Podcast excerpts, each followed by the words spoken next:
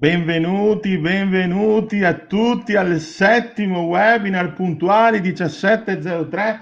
Come sempre aspettiamo che si collegano tutti. Ormai sta diventando un telegiornale fisso a puntata fissa ogni, ogni settimana alle 17. Tanto è vero che qualcuno mi dice, eh, ma adesso che sta, face- eh, sta iniziando la fase 2, eh, come mai non, non cambia orario? Proprio perché noi, come principio di accademia, vogliamo che alla fine della settimana finiate presto di lavorare e che vi concentriate a voi. Quindi sarà, rimarrà sempre questo appuntamento alle 17 di venerdì, in maniera tale che stacchiate, vi focalizziate sul gruppo, portate a casa il massimo da chi sarà presente durante il webinar, ma soprattutto fate le vostre domande lo sto facendo tutti i giorni, sto scrivendo nel gruppo, fate le vostre domande.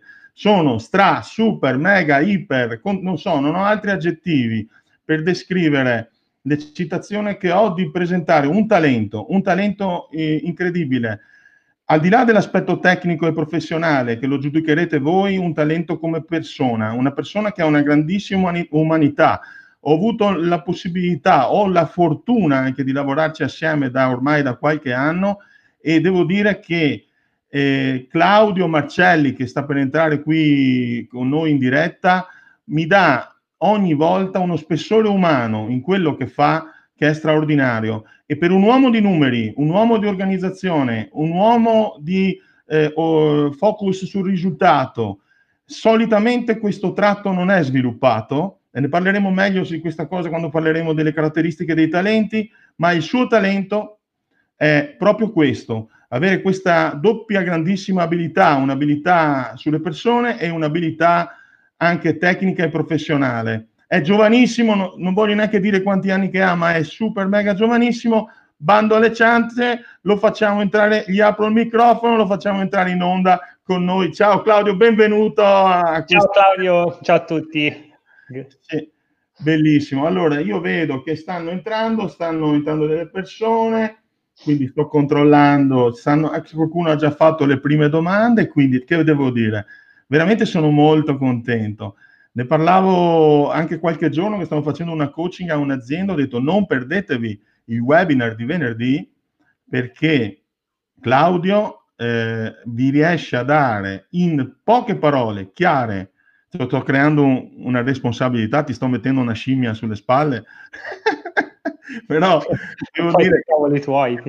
Eh, sono cavoli tuoi, esatto. No, no, ma sono straconvinto. È, stat- è, è veramente una gran gioia lavorare assieme perché abbiamo, eh, come noi diciamo, un grande allineamento sui valori è la cosa che proponiamo di fare alle aziende e quando ci siamo incontrati, grazie a un altro nostro coach che è qui in linea perché non manca mai dalla campagna e fra un po' lo faremo entrare, eh, abbiamo avuto anche modo di conoscere Claudio Marcelli. C'è un detto, non so il motivo, non riesco a capire il motivo, dovreste dirmelo voi il motivo, che, cioè, lo chiamano Claudino e Claudione, ma non so perché sta roba, sta roba non mi piace. A me, tra l'altro, vi, vi, avviso che ogni volta che parlate di diminutivi a me non piacciono, per cui per me è Claudio Marcelli e io sono Claudio Valeri. Ok, detto questo, ai ben arrivati, dico ben arrivati al settimo webinar, abbiamo parlato in questa maratona di, eh, stiamo parlando di quello che secondo noi sono le caratteristiche di un'impresa che viva cent'anni e oltre e oggi andremo a vedere un altro mattone e lo faremo assieme a Claudio. Vi ricordo che quello che avevamo fatto vedere la scorsa volta, il nostro, il nostro tempio, il nostro tempio vuol dire che per avere abbondanza devo sviluppare delle mentalità con delle fondamenta, quindi devo sviluppare la responsabilità, devo riuscire ad avere la luce negli occhi, credere, avere fede, devo avere un approccio etico e devo avere un perché forte, ma soprattutto devo sviluppare una unicità. Questi sono i fondamentali. Poi abbiamo parlato dei marketing, leggi del marketing e torneremo sulle leggi del marketing. Oggi andremo a parlare su leggi che regolamentano la eh, gestione d'impresa, il management, l'organizzazione e i numeri. Quindi andiamo a mettere un altro tassello su questo percorso. E Claudio Marcelli, per quale motivo noi abbiamo deciso di dare questo titolo a questo evento? Eh, cruscotto e organizzazioni di impresa. Tra l'altro tu hai eh, scritto un pezzo molto lungo eh, che parla che non puoi più vivere sul filo del rasoio. Vorrei che iniziassimo man mano che stanno entrando delle persone a eh, parlare un po' di questo. Ok, intanto ti ringrazio Claudio della grande responsabilità che mi hai dato, me la prendo tutta e affronto la situazione.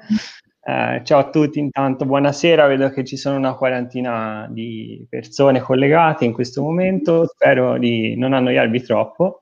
Eh, intanto magari dico chi sono per chi non mi conosce, sono appunto Claudio Marcelli, mi occupo diciamo ogni giorno di aiutare piccole e medie imprese a strutturarsi strutturarsi cosa si intende? Il titolo è un po' quello, eh, cruscotto e organizzazione. Te pensa Claudio che quando ho portato il mio primo curriculum alla Ferrero, Ferrero SPA, c'era una fila di candidati che non finiva più e io portai invece che uno due curriculum a questa azienda, uno per controllo di gestione e uno per organizzazione e risorse umane. Il talent scout che era lì mi guarda e mi disse: Ma secondo lei tutta questa gente che infila cosa fa? Mi porta due, cinque curriculum? Me li prese e me li strappò letteralmente davanti a me. Quindi questa è stata la mia introduzione al mondo del lavoro. Strappati. E ho, strappati, sì, strappati e riconsegnati. Quindi disse: Cosa c'entrano i numeri con l'organizzazione? Ora lei me lo spiega. E niente, l'altro anno eh, erano 100, più di 100 gli imprenditori ad ascoltarci sui numeri e sull'organizzazione perché sono in stretta relazione tra loro, quindi sono molto contento di portare un po' questi messaggi ancora oggi, dopo tanti anni, nelle aziende. E... Sì, do... Vai.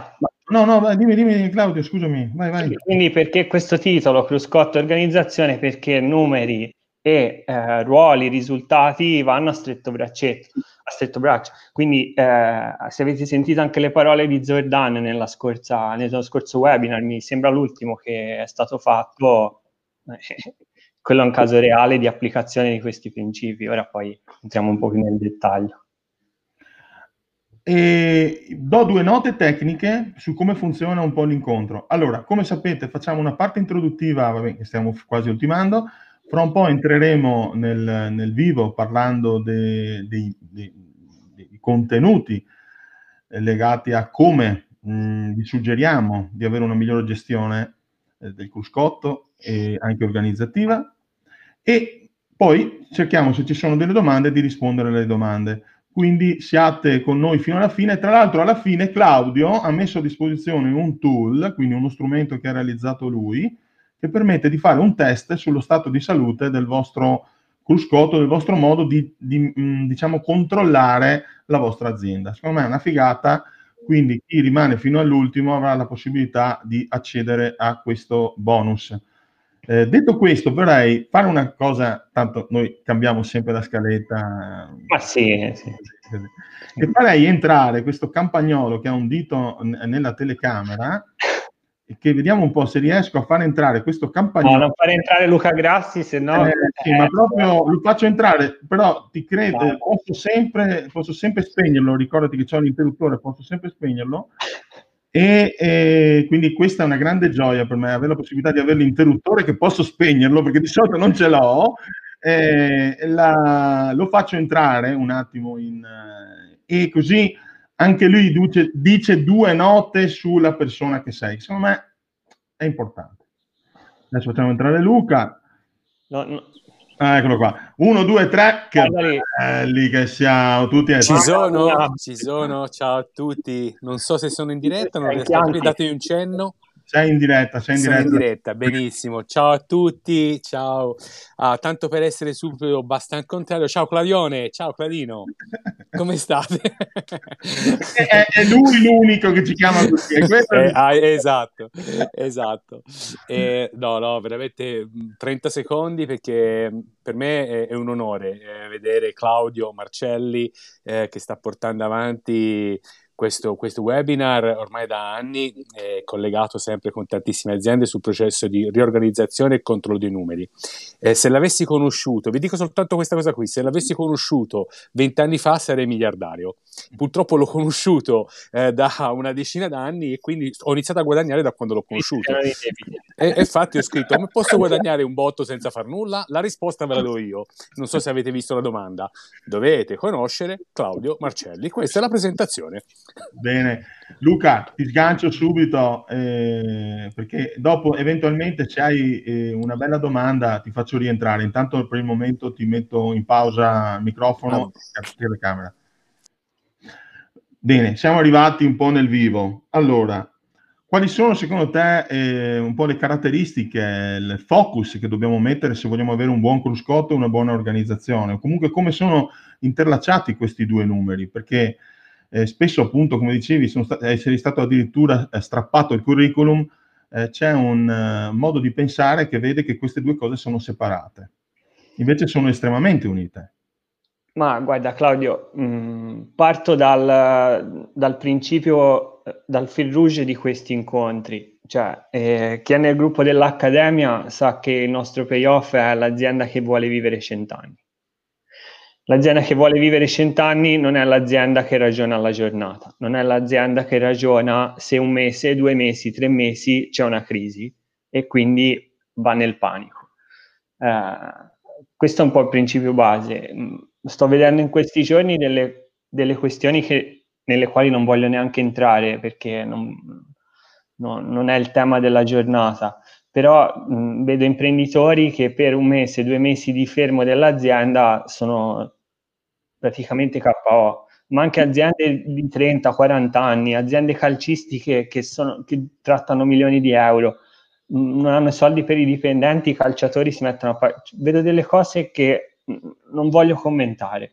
Cioè, siamo nel webinar della, dell'azienda che vuole vivere cent'anni e quindi i, intanto inizierei con i primi due numeri da guardare eh, di un'azienda essenzialmente i due numeri da guardare principali. Ho visto qualcuno eh, nelle domande scrive quali sono i cinque numeri da guardare inizialmente, io ve ne dico due, che sono il primo è il margine che ha l'azienda e il secondo è la cassa che ha l'azienda. Soltanto con questi due numeri riuscite, monitorandoli, ad essere un po' più sereni, ad, essere, ad impostare meglio le cose. È vero che i due numeri che vi ho detto poi sono il fine dell'azienda, cioè perché io vado a lavorare, perché entro nella dinamica al lavoro, per ottenere un ritorno che è anche economico e dico anche perché non è solo economico. Una giornata su sette di webinar è, de- è destinata al ritorno economico, ma c'è dietro tutta una serie di altri ritorni, ritorno eh, sociale, ritorno relazionale, re- ritorno dell'imprenditore, c'è tutta una serie di altri ritorni. Tra questi c'è anche però il ritorno economico, altrimenti si va a lavorare, si fa tanta fatica e poi magari non c'è neanche quell'eurino in tasca per me. E questo non va bene. La prima regola, mi è capitato aziende anche eh, che non stanno attraversando dei momenti facili, ma la prima regola rimane paga te stesso.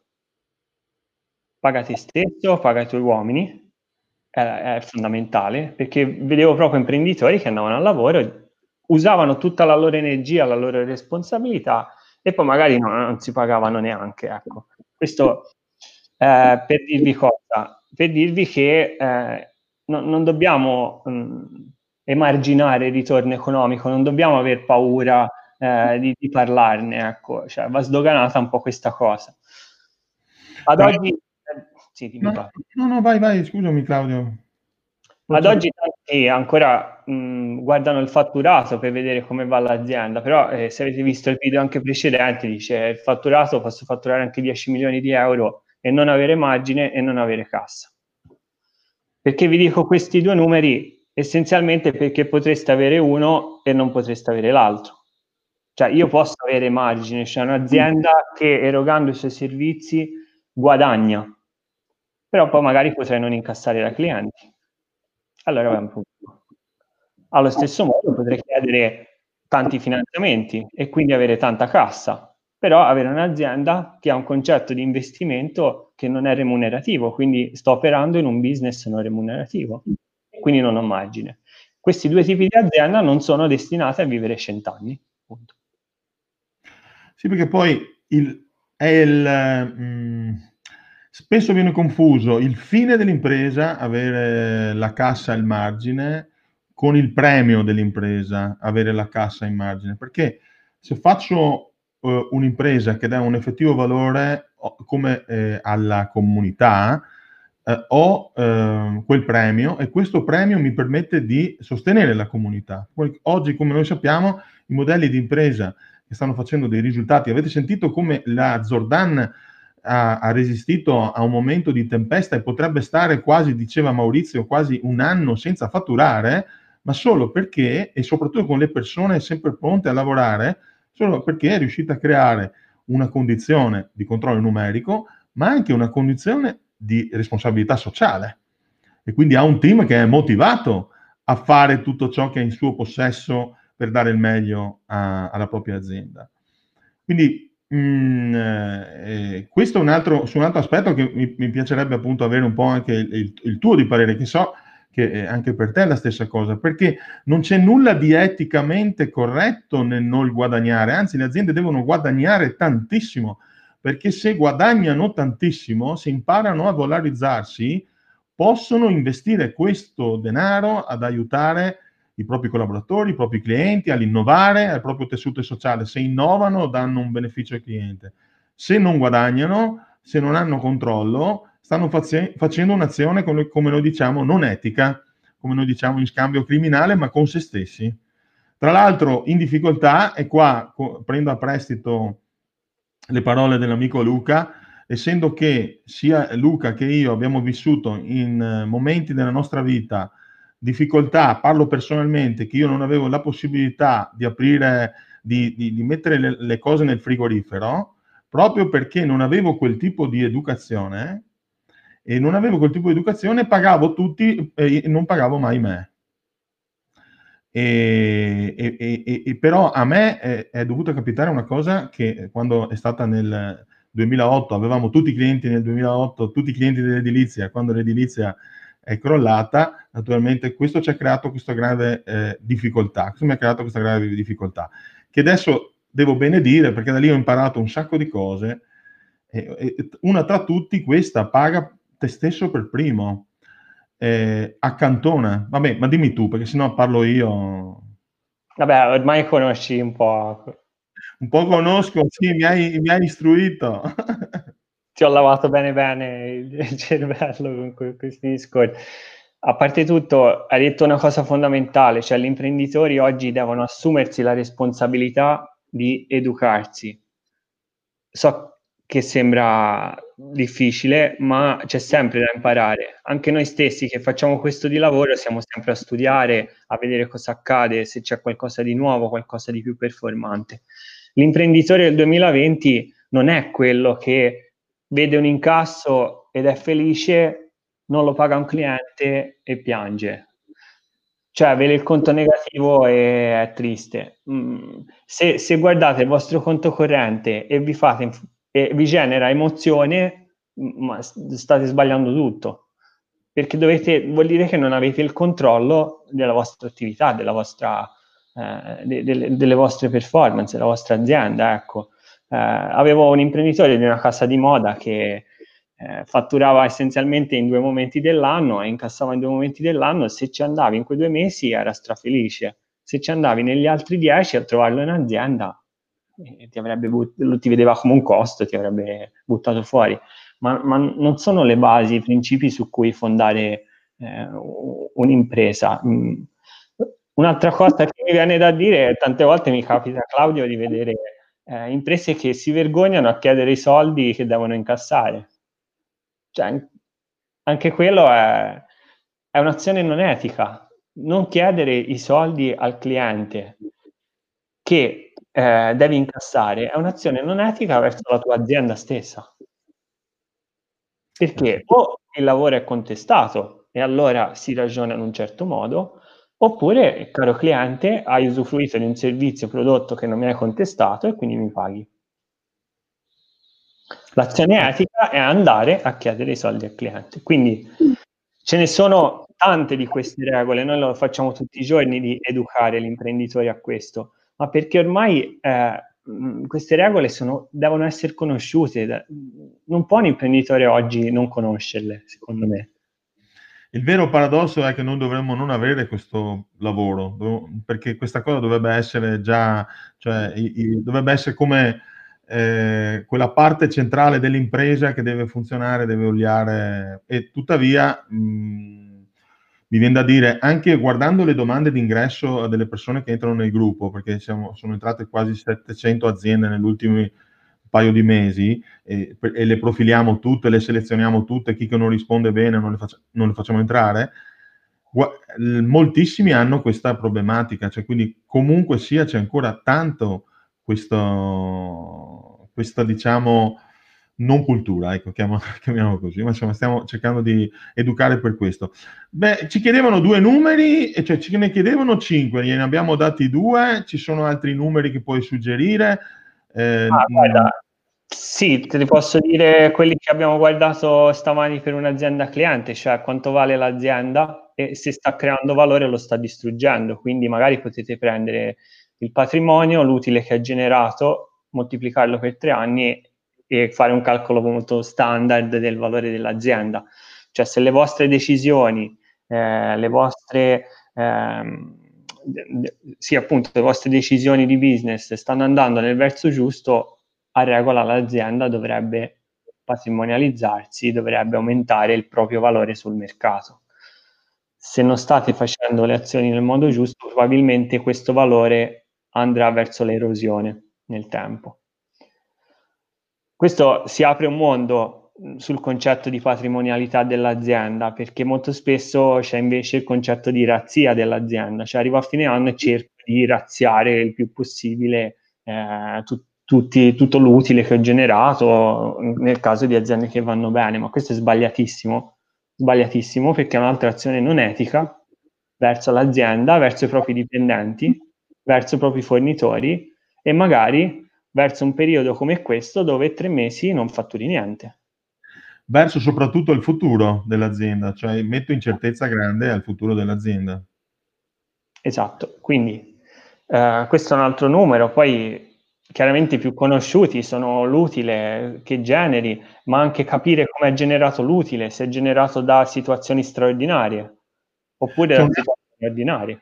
Il numero che rompo io le balle a te per generare, che è quello del lifetime value, cioè di riuscire a misurare il valore del, di una vita del cliente, che vuol dire in qualche modo riuscire a capire quanto siamo capaci a parità di numero di clienti di fidelizzarli e, e di eh, portare a casa maggiori vendite su quei clienti, che ci dà la possibilità tra l'altro di avere maggior margine. Io dico sempre nei miei corsi dovremmo misurare margine e lifetime value e, e chiaramente cassa, perché poi come diceva eh, Claudio, se non ho la cassa posso avere i primi due, ma vuol dire che da qualche altra parte ho fatto qualche eh, errore. Ora io vedo una domanda, però poi ehm, parliamo anche degli altri punti. Intanto introduciamo una piccola domanda che ci fa eh, Guido La Vespa, che poi è un, sicuramente un pseudonimo, poi lo conosco, sì, lo conosco. Non è, non, non è, è, un, è, uno studente di accademia, eh, quindi, però lui su Facebook è Guido La Vespa, eh, quindi rispetto al suo anonimato su Facebook. Allora, nell'ipotesi di un esercizio pubblico, come si possono avere due, tre mesi di futuro ben presente? Serve un piano di eventi, di offerte, non so bene cosa intendi, però cosa, cosa, cosa hai capito tu Claudio? Nell'ipotesi di un esercizio pubblico, immagino un'attività al pubblico. Si vuole aprire un, un'attività al pubblico, uh, questo lo posso dire, vuole aprire una gelateria fighissima, uh, però allora, è, sì. sta, sta, decidendo di mollare il posto fisso, quindi c'è anche questa roba qua. Allora, caro, caro, Guido, ti rispondo questo. Eh, i concetti che, di cui vi ho appena parlato vanno un attimo contestualizzati.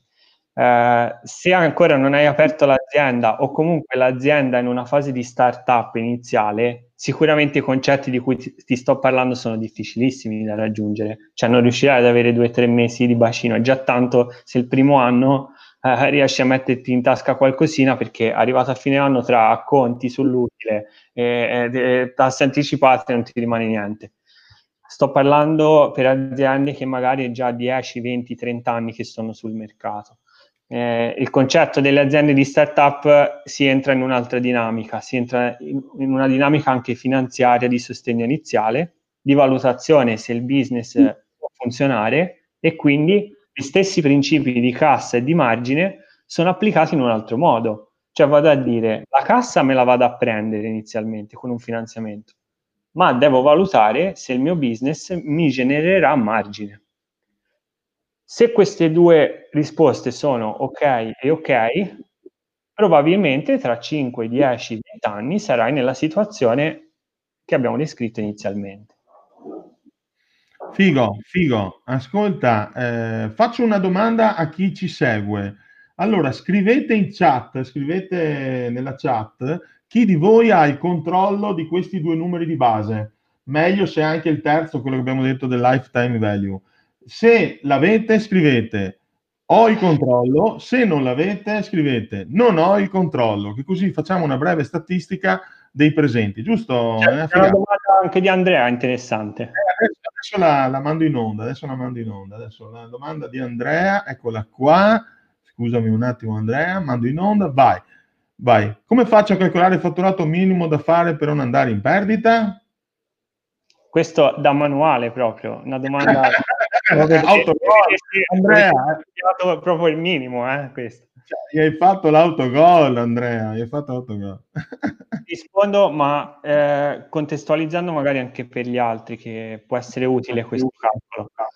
Eh, io quando faccio i budget all'inizio anno, faccio partire sempre, e chiedo scusa, ma c'è ritorno di audio. Pronto? Ma fino adesso andavo, io ti sento. Ok, ok. Eh, quando fare i budget Ragazzi, scusate un attimo perché se c'è un problema tecnico, se c'è un problema tecnico fatecelo, segnalatecelo e mi raccomando, siccome alla fine c'è quel regalo, se dovesse andare giù la linea, noi comunque ci subito rimanderemo un uh, nuovo link per ricollegarsi a una nuova diretta, quindi state con noi. Vai Claudio, scusami. Niente, niente, niente. grazie. Eh, dicevo, quando si fa il budget, quando si fa le valutazioni di inizio anno o anche di investimento, eh, la prima cosa che si va a calcolare sono i finanze aziendali. Il concetto è un po' questo, eh, tiro sulla saracinesca a inizio anno e devo sapere esattamente quanto spenderò sicuramente, anche se fatturo zero. La definizione che vi ho dato è quella del costo fisso, cioè quelli che avete a prescindere da quanto fatturerete. Mettiamo 100.000 euro ok? 100.000 euro di costi fissi da coprire. Questo è molto facile, potete già fare un esercizio e calcolarlo per la vostra azienda. Per costi fissi più classici sono gli affitti, eh, i, i, salari e gli stipendi dei dipendenti che hanno contratto a, a, tempo indeterminato, quindi gli amministrativi, i commerciali, tutto quanto. E tutti gli altri, cioè leasing, boh, quelli che vengono a mente. A questo punto, quando ho calcolato quel plafond che mi serve, vado a fare un altro tipo di ragionamento. Dico quanto devo vendere e quindi quanto spenderò per ehm, quanti costi avrò per eh, generare quel fatturato e da lì vado a calcolare quello che si chiama il break-even point, cioè il punto di pareggio, cioè il fatturato che mi rende l'utile uguale a zero. Mi spiego meglio su questa parte. Se io devo produrre questa uh, agenda, probabilmente che costa 10 euro, avrò 2 euro di costi per produrla. Quindi il mio margine operativo è 8. Con quegli 8 euro io non è che me li metto in tasca, ci vado a pagare una parte di quei 100.000 euro che sono i miei costi fissi. Molto spesso pensa, cioè, c'è anche il concetto di non sapere a che prezzo vendere questo o qual è il prezzo minimo di questo articolo sul mercato. Quindi per rispondere alla tua domanda, Andrea, ehm, Andrea giusto? Sì, Andrea Buggio. Eh, il calcolo Andrea. è semplice, prendi i tuoi costi fissi e dividi il fatturato, il, il, prendi i tuoi costi fissi, calcoli il tuo margine e vai a vedere quanto fatturato ti serve per uscire con utile zero. Questa è la formula dei break-even point poi alla fine. Esatto, che poi c'è, comunque c'è anche una formula ben precisa. Allora, sì, eh, noi avevamo preparato, adesso che ci sono delle domande, però avevamo preparato anche altri con, mh, contenuti legati al fatto che eh, il primo che mi ricordo che mi, mi, accennavi è come mai ci sono imprenditori che hanno 10 aziende e le riescono a gestire, quindi hanno una certa diciamo, qualità della libertà di vita e ci sono imprenditori che hanno eh, mezza azienda e non hanno più la propria vita personale. Essenzialmente perché tutto parte da un'ossessione che hanno gli imprenditori, che è quella come fa l'azienda a vivere senza di me?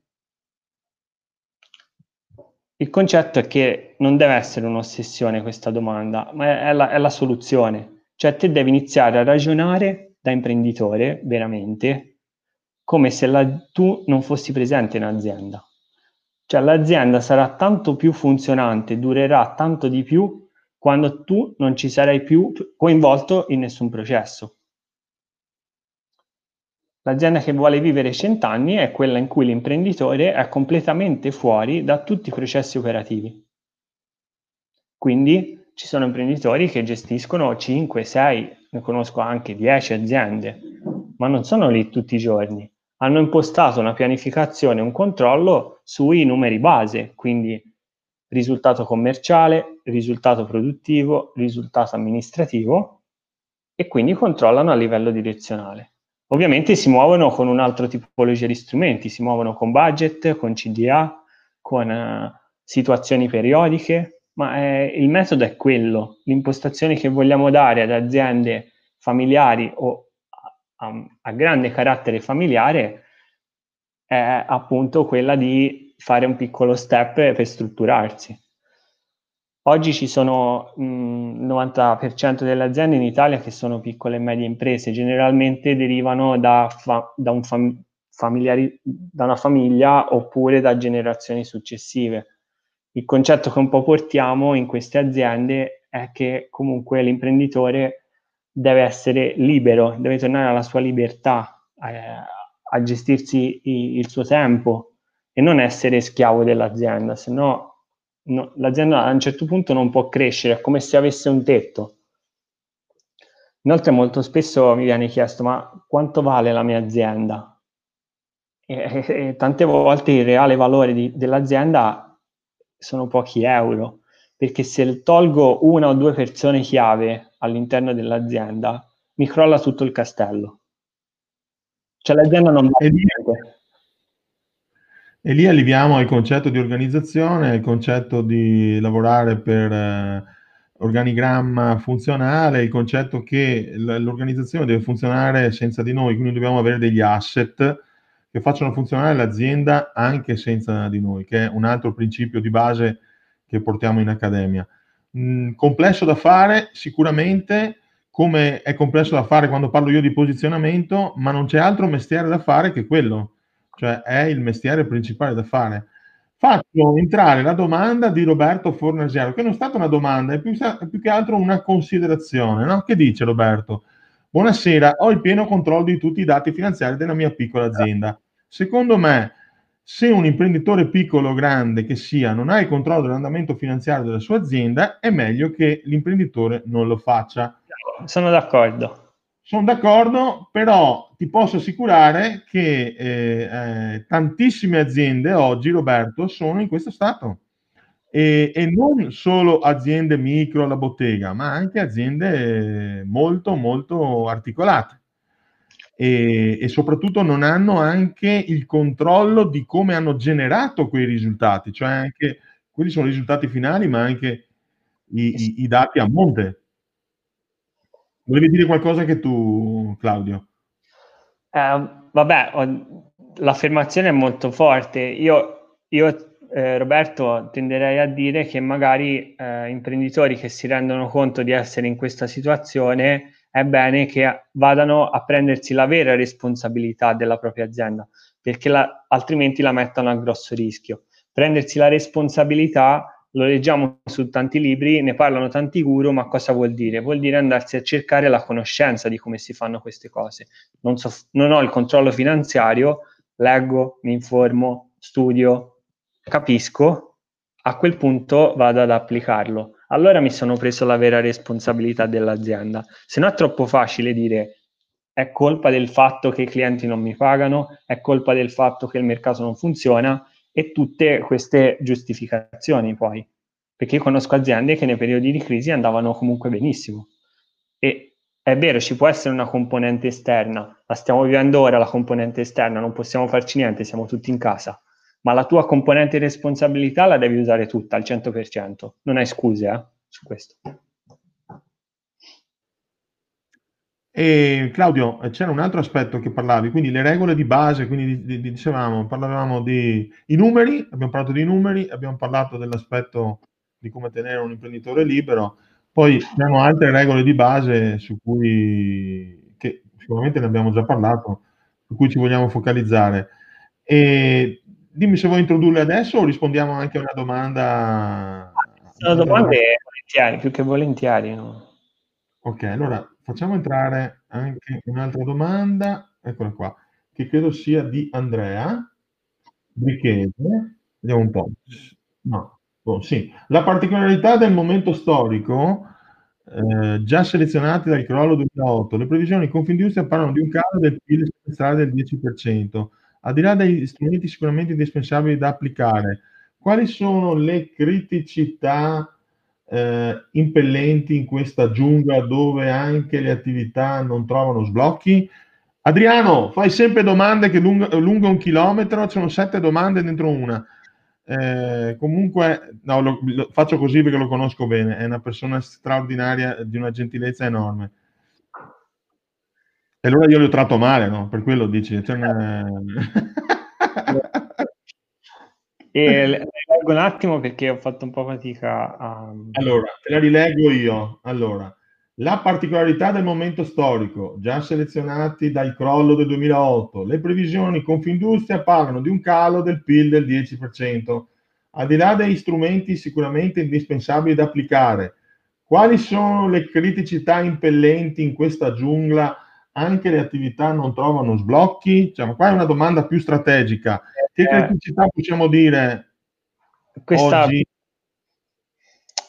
Eh, penso di aver compreso la domanda. Eh, Adriano, cioè il periodo è abbastanza critico e lo sappiamo. Mm, nella storia ci, ci, sono sempre stati momenti di, di criticità. Eh, Secondo me la tua domanda va un po' però più, più nel profondo, va n- su un principio imprenditoriale. Cioè l'imprenditore quando apre l'azienda non ha niente, ha, solo, ha soltanto una cosa, ha un sogno, ha un sogno, una visione. Quella, quel sogno, quella visione a persone come gli imprenditori, che io le definisco straordinarie, non gliela toglierà nessuno, non gliela toglierà un sistema economico, non gliela, toglierà, non gliela toglierà il sistema in cui viviamo o le condizioni. Imprenditori che sono andati in pensione, sono andati in un altro posto del mondo a dire ora mi rilasso e hanno aperto un'altra azienda. Quindi eh, sì, il PIL, eh, la crisi e tutto quanto, ma l'imprenditore resterà imprenditore sempre magari si mette a fare una cosa completamente diversa, opererà in un business completamente diverso, si inventerà una cosa completamente diversa, ma io sono convinto al 100% che si inventerà qualcosa che darà lavoro, che farà stare bene le persone. E, eh, il suo scopo ultimo non è tanto eh, eh, solo quello di guadagnare per se stesso, ma fa parte dei suoi valori contribuire, quindi il, il, vero imprenditore ha nei suoi valori il fatto di essere libero da un lato e anche di contribuire alla collettività. E, ehm, dico una cosa che aspetta che tolgo dalla domanda qua, perché sto intanto stiamo crescendo di numero e intanto stanno entrando tutti i coach, tutti. quindi vedi, altra gente vuole entrare. Adesso farò entrare Gabriele Maggiolo, giusto perché forse è una domanda e spero, perché di solito è intelligente, ma anche perché così anticipiamo che la settimana prossima eh, ci sarà anche lui, quindi probabilmente ha fatto bene ad entrare. E, ehm, e quello che stavo dicendo è che spesso eh, l'aspetto di analisi numerico eh, è un altro fattore che io, quando lavoriamo nelle aziende, faccio, faccio presente spesso, è che analizzare bene i numeri e i, nu- i numeri che generano i numeri, quindi quali sono, eh, ehm, diciamo, come li chiamate voi, i sottoprodotti, come li chiamate? Insomma, eh. esatto. i sottoprodotti. Ehm, quindi, per intendersi, sì, faccio gli ordini, ma prima di fare gli ordini ho visitato il cliente, prima di visitare il cliente l'ho chiamato, prima di chiamarlo ho avuto un contatto, eccetera, eccetera. Quindi tutto ciò che viene tracciato nel caso specifico marketing e vendite, ma anche tutto ciò che viene tracciato anche nella produzione, eh, ci aiuta a, a capire un, un flusso e, e, dove abbiamo magari dei buchi, dove perdiamo. Eh, però l'aspetto a me interessante e strategico è che l'analisi dei numeri mi permette anche a me del marketing di posizionare in modo più corretto l'azienda. Cioè, è l'analisi dove performiamo meglio e quindi non è tanto andiamo ad agire sulle cose che non funzionano, andiamo a capire cosa state facendo bene e a capire come renderlo scalabile, come renderlo duplicabile, come renderlo ancora più potente, come renderlo un focus, perché se è focalizzato è un laser, taglia. Su questo aspetto Claudio molto spesso eh, lavoriamo, ci dai una mano. Non so se vuoi aggiungere anche una cosa che tu, perché parlavamo di questo prima. Sì, eh, da quei risultati un po' macro che abbiamo identificato, poi si può scendere a sottorisultati. Eh, l'esempio del marketing è, è uno dei, dei, più efficaci, nel senso io non vado a vedere quante vendite farò il prossimo anno, perché sarei un veggente. Avrei una fila di clienti che arriva fino a Roma. Eh, io vado a, a fare dei ragionamenti di questo tipo. Quante sono le vendite di cui la mia, azienda, la mia azienda necessita?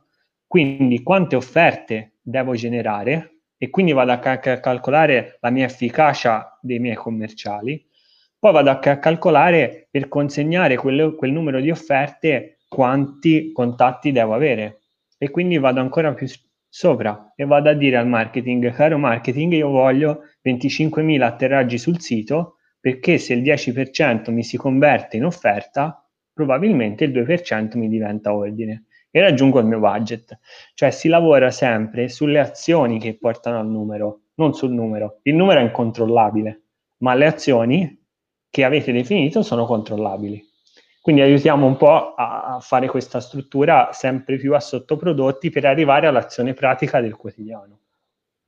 Fantastico. Allora adesso sì, faccio entrare Gabriele, quindi mando in show un 3, 2, 1 perché non andiamo in onda. Quindi Gabriele Maggiolo che tra l'altro sarà con noi, devo spostare così, sarà con noi ospite, perché siamo larghi sia io che lui, eh, noi ospite il prossimo venerdì parleremo di una roba figata come l'educazione dei clienti porta a aumentare l'acquisto, perché anche se abbiamo scritto eh, educare per vendere, però non sei tu il protagonista, sei qui per fare una domanda, Gabri. Sì, ma volevo fare una sottolineatura, no? Tu quando hai introdotto Claudio dicevi ah, yeah. no? lavoriamo in team perché siamo allineati sui valori. Pronto? Perché dicevo, siamo allineati sui valori, talmente allineati. Mi sentite? Vai, vai, vai. Talmente, yes, allineati, vai. talmente allineati che mentre voi parlavate mi rispondevate alla domanda che io volevo fare. Questo era fantastico. Ti faccio quella domanda. Quindi già, già... 3, 2, 1, sia Claudio 1, Claudio 2 aveva già risposto, quindi la domanda sale. Però nel frattempo me ne è venuta un'altra, no? E quando giriamo tra, tra gli imprenditori, no? Ci chiedono, ma, ma tu che fai marketing, che risultati mi dai? Il tema dei risultati, no? Che normalmente con la risposta che avete dato prima sicuramente gli diamo un'ottima risposta, ma eh, volevo fare una riflessione anche sull'incidenza dei costi, perché quando si fanno attività di marketing, non molto spesso i costi dovuti a una fiera, piuttosto che a un evento, piuttosto che a una campagna marketing, hanno un'incidenza diversa sul costo di acquisizione. Quindi, legandomi ai numeri che tu di solito, Claudio, sai benissimo tracciare, anche la qualità del costo determina l'attività che eh, poi ne, ne, viene in gioco, no? Quindi magari che è meglio fare una fiera in meno e fare un'attività di più e così via, no? Quindi volevo, se facevi una riflessione su queste attività qua, che normalmente nel lato marketing delle aziende queste considerazioni non vengono mai fatte. Eh, guarda, rispondere ti tolgo da, dalla live. Vai. Eh, guarda Gabriele, eh, se mi dai 20 milioni di euro di budget di marketing, io esco su Canale 5 a tutte le ore dal, dall'una di notte fino al, alle 20.30 la sera. Eh, penso che questo non sia l'obiettivo di una razionalizzazione dei costi e di valutazione del risultato. Quindi eh, generalmente le risorse sono scarse, sono ehm, limitate o almeno e quindi devono essere ottimizzate nei, nelle direzioni che una direzione marketing ritiene più opportuna, cioè che sono quelle che porteranno più alto risultato. Uh, molto spesso si pensa, Gabriele, che andare a una fiera abbia come risultato quello di portare i bigliettini a casa e chiamare il cliente. Questo non è vero perché, ad esempio, non tracci niente relativamente al posizionamento. Cioè, ad esempio, tutti quelli che ti hanno visto e che iniziano ad assaggiare il tuo nome e a conoscerti. Come lo valuti quello? Cioè, oltre il bigliettino che ne avrei 10 da chiamare, come valuti l'investimento relativo al posizionamento che hai dato alla tua azienda? Cioè, nella fiera del cioccolato c'ero io, mm-hmm. c'ero io Unite, dico a caso. E quindi il mondo cioccolato inizia a essere collegato alla parola Unite e tutto quanto. Questo lo valutiamo e lo stiamo facendo con Claudio su diversi clienti proprio col discorso, col concetto di patrimonializzazione dell'azienda, cioè quanto spendo in marketing e quanto mi genera di volume di patrimonio in più, di risultato reddituale in più, perché vuol dire che sto alzando l'asticella. Magari il mio cliente medio è passato da 5.000 euro, da ordinarmi 5.000 euro, a ordinarmene 10. Ma questo dovrebbe essere la priorità, perché acquisire un cliente nuovo è 10-20 volte più difficile che andare dai già clienti. Ok, ti ho un po' risposto. Sì, sì, sono mie risposte. Gabri, Gabri, visto ti risponde, ti risponde, ti risponde bene. Eh? Mm, no, ad alto, ad alto livello. Grazie Claudio. Grazie a te, grazie a te. Ciao, ciao Gabriele. Ciao, ciao, eh, ciao. Non so se c'è un'altra domanda, anche Luca vedo che è ancora collegato. Luca, hai una domanda? Che vedo che sei qui collegato. Se mi dici di sì ti mando in onda. Ma Luca, grazie ancora. Sì, eh, sul link. Ciao ragazzi. Ciao, ciao Gabriele. Ciao, Gabriele. Ok, bene, metto giù. Ho messo giù. Bene, bene, bene. Torniamo a noi. Oh, 17.50. Beh, abbiamo, vediamo se c'è un'altra domanda. Secondo me, vediamo un po'. Ve ne vedo una lunghissima. Eh, sono non so se sono riuscito a... a... Ah beh, tanto vi racconto una storia di questo momento, mentre che identifichiamo una domanda. Tu lo sai che durante la promozione di questo webinar gli haters che hanno scritto di più sono i commercialisti? Ho degli haters, sono, cioè, eh, ti odiavano, ti odiavano. Ma come? Io li voglio un bene. Ti odiavano perché, perché non so perché, però in qualche modo ehm, ci sono alcuni, quindi no, non tutti, perché quelli che sono collegati sono fighi, ma altri, quelli che sono fuori, che eh, spesso eh, oggi eh, hanno fatto prima a criticare che eh, attivarsi in tal senso. Cioè, non voglio dire, non, è un altro mestiere quello che dicevi tu. Eh, eh. Va bene, sono... è come paragonare una mela a una pera, cioè non c'entra niente. Io ho tantissimi amici commercialisti, tra l'altro, quindi mi suona veramente strana questa cosa. Però mi piaceva il fatto di avere degli haters, cioè, questa cosa mi, mi diverte. Eh, sì, Claudio. Importanti. Claudio, eh, scusa, magari per risponderti anche, cioè oggi eh, il, il, lavoro dei consulenti fiscali, commercialisti e consulenti del lavoro è un po' cambiato, c'è molta più automa- automatizzazione nel settore, quindi anche loro si stanno un po' guardando eh, a rivedere proprio il loro modello di business. Mm, è ovvio che siamo in un paese che ha più scadenze fiscali dei giorni in calendario, con una materia che è in continuo cambiamento, quindi io davvero li, li ammiro tanti commercialisti e glielo dico anche perché non, non riuscirei mai a, a, fare il loro lavoro. Eh, quello che cerchiamo di fare noi invece è, è, qualcosa che va un po' più sull'azienda, cioè non aspetto il bilancio fiscale al 30 aprile per valutare come sta andando, organizziamo dei CDA trimestrali. Eh, non, andiamo un po' più sull'operatività. Mm, difficile che un commercialista si occupi di fare l'organigramma, di interessarsi dei ruoli fissi dell'azienda, di garantire all'imprenditore che possa eh, liberarsi. C'è un imprenditore che la, due mesi fa ci ha lasciato una recensione che dice io entro al lavoro e non so più cosa fare.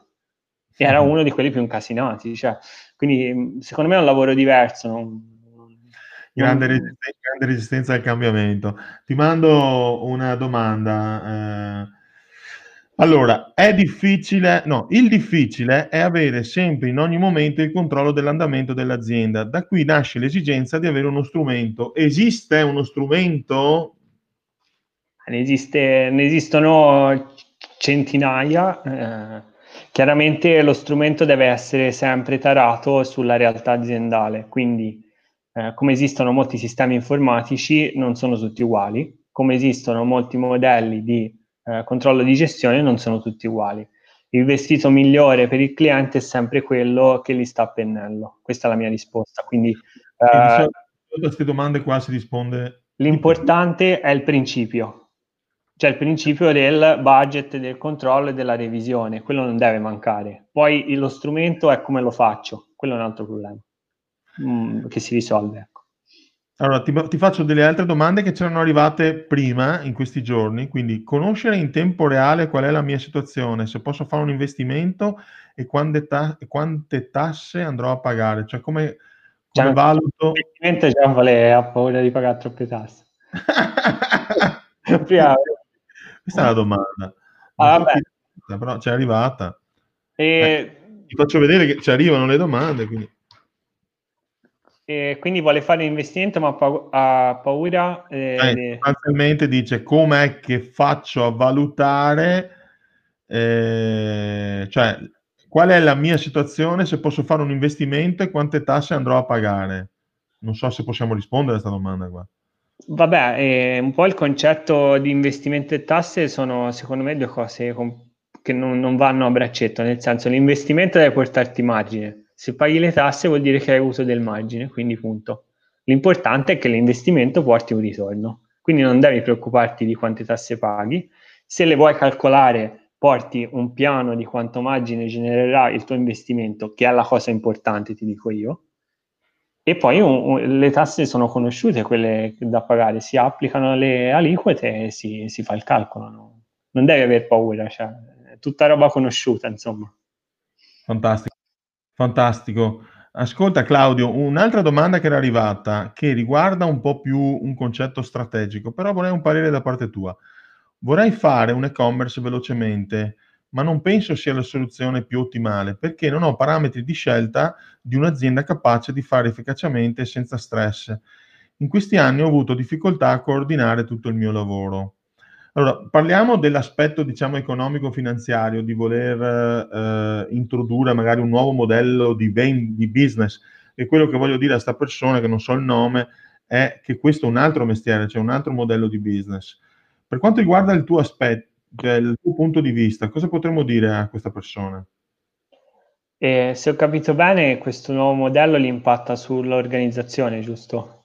Beh, eh, sì, vuole cambiare, vuole andare a vendere eh, online, ma eh, sta valutando che tipo di organizzazione deve mettere in piedi senza generare un particolare stress. Ok, eh, le consiglio di valutarlo molto bene perché comunque l'online è generalmente una soluzione per aumentare eh, le, le, vendite o le opportunità di vendita in un'azienda. Il fatto è che siamo nella prima parte dell'azienda, siamo nell'area commerciale, dopo c'è l'area produttiva e l'area amministrativa. Quindi io eh, quando faccio un investimento commerciale, anche di marketing, anche potente, devo sempre valutare, come diciamo noi nelle fondamenta, l'impatto che avrà questo sull'organizzazione. Perché rischio a volte che passare da 600.000 euro di fatturato a 5 milioni di euro di fatturato voglia dire chiudere l'azienda. Sì, poi c'è anche, secondo me c'è anche un'altra implicazione. Allora, in linea generale mi hanno fatto anche a me questa domanda proprio ieri, sono stato intervistato da un, un, una TV online. Ehm, oggi è chiaro che siamo eh, trascinati ad andare online e tra l'altro è, è cresciuto enormemente l'utilizzo di contenuti online e quindi è una grande opportunità.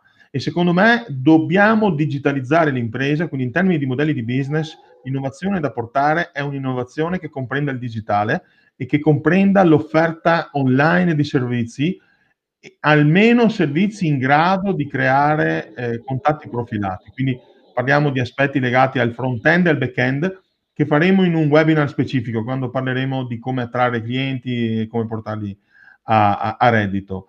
Ma ehm, questa implicazione non è una, un'analisi che viene fatta alla leggera, secondo me, perché come dicevamo prima il rischio è che l'impatto che ho nell'organizzazione sia peggiore del, dell'opportunità che ho davanti. Quindi io direi grande, eh, grande cosa da approfondire con attenzione, da approfondire con attenzione. Sicuramente tutti noi siamo sempre più allenati a, ad acquistare online, quindi se io vado a pensare il modello di business che abbia una componente online, sto facendo un'innovazione interessante. Quindi questo per dare il mio punto di vista. Adesso vedo altre due domande e siamo arrivati all'ora. Ragazzi, sapete che dopo poco di un'ora noi chiudiamo, però rispondiamo, ancora a qualche domanda, ma soprattutto sappiate che fra un po' c'è eh, la sorpresa che ha preparato Claudio, che uh, vi ha creato un tool, quindi uno strumento che serve per eh, misurare come voi, eh, analizzare come voi avete il controllo della vostra azienda. Mando in onda una domanda, vediamo un po' di Stefano. Quindi, buonasera, ci sono differenze tra, nella composizione del cruscotto tra aziende di produzione e aziende di servizio? Eh, la risposta è questa, i principi sono gli stessi, gli strumenti possono cambiare. È un po' quello che, il concetto che ho detto prima. Quindi probabilmente il concetto commerciale, produttivo, amministrativo ci sarà sempre, sia che tu sia azienda di servizi o di prodotti gli strumenti che utilizzerai e nello specifico eh, i numeri che andrai a vedere saranno probabilmente diversi. L'importante però è iniziare a ragionare con quel mindset, con quella mentalità.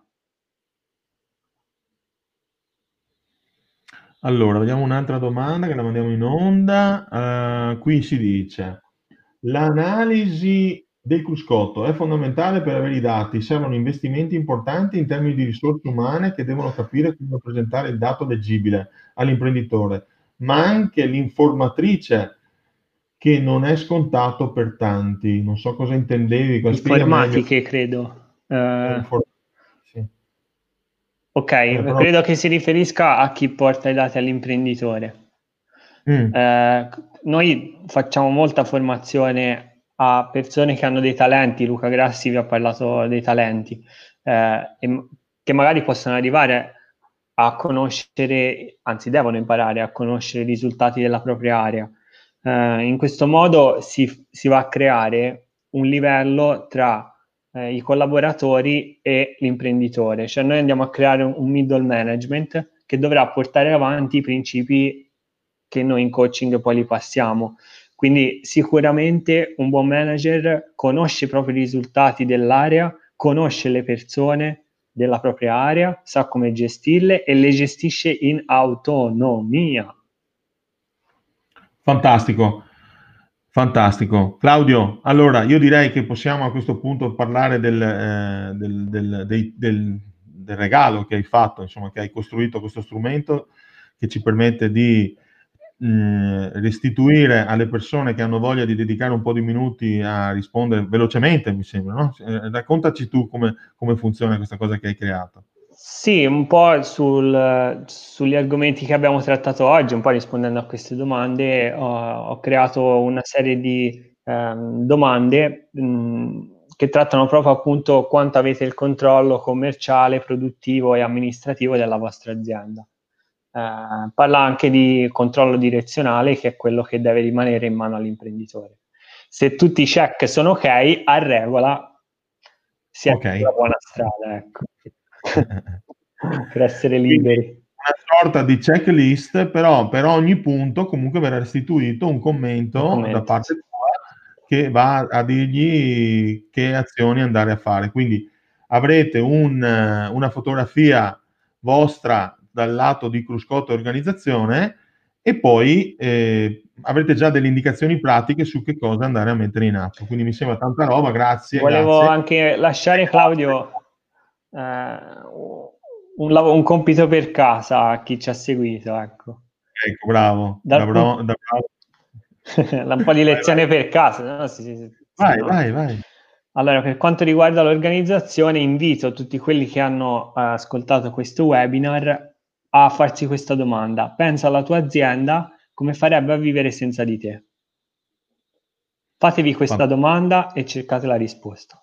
Probabilmente arriverete a organizzarla bene. Fantastico. E questo parla proprio dell'aspetto di un'azienda che vive cent'anni e oltre, che è un po' il, il motivo. Ragazzi, prima di andare via, qui adesso sotto eh, Leonardo, che è sempre dietro le quinte, vi posterà il link per fare questo test ci vediamo venerdì prossimo, eh, sempre alle 17, con Gabriele Maggiolo che abbiamo visto prima in anticipazione. Sarà una figata anche questo webinar. Un, siamo una squadra fortissimi. Fate domande, fate domande nel gruppo, fate domande anche non quando ci sono i webinar. Presentatevi, presentate bene la vostra azienda perché per ognuno diamo una risposta. Quindi noi per primi vogliamo fare un impatto e dare valore alle imprese. Eh, vi ringrazio, siete stati presenti sempre. Ho visto tra l'altro, Claudio, che la crescita dei presenti è sempre stata costante, quindi in qualche modo li abbiamo intrattenuti, tu, il lato tuo naturalmente, sì, dal lato dei contenuti, io faccio solo in questo caso il presentatore. È stato veramente una gioia, avete potuto capire e toccare con mano il talento che abbiamo di fronte, in semplicità ci ha spiegato termini più complessi, molto probabilmente, come è accaduto per gli altri, rivedremo Claudio qui in altri webinar per approfondire delle tematiche un po' più eh, dettagliate, quindi magari andremo a vedere anche qualche tool, qualche sottostrumento che possiamo creare, eccetera, eccetera. E ci si vede presto Grazie a te grazie Claudio. Eh, ragazzi a tutti, grazie a tutti quanti. Bye al prossimo webinar. Ciao a tutti.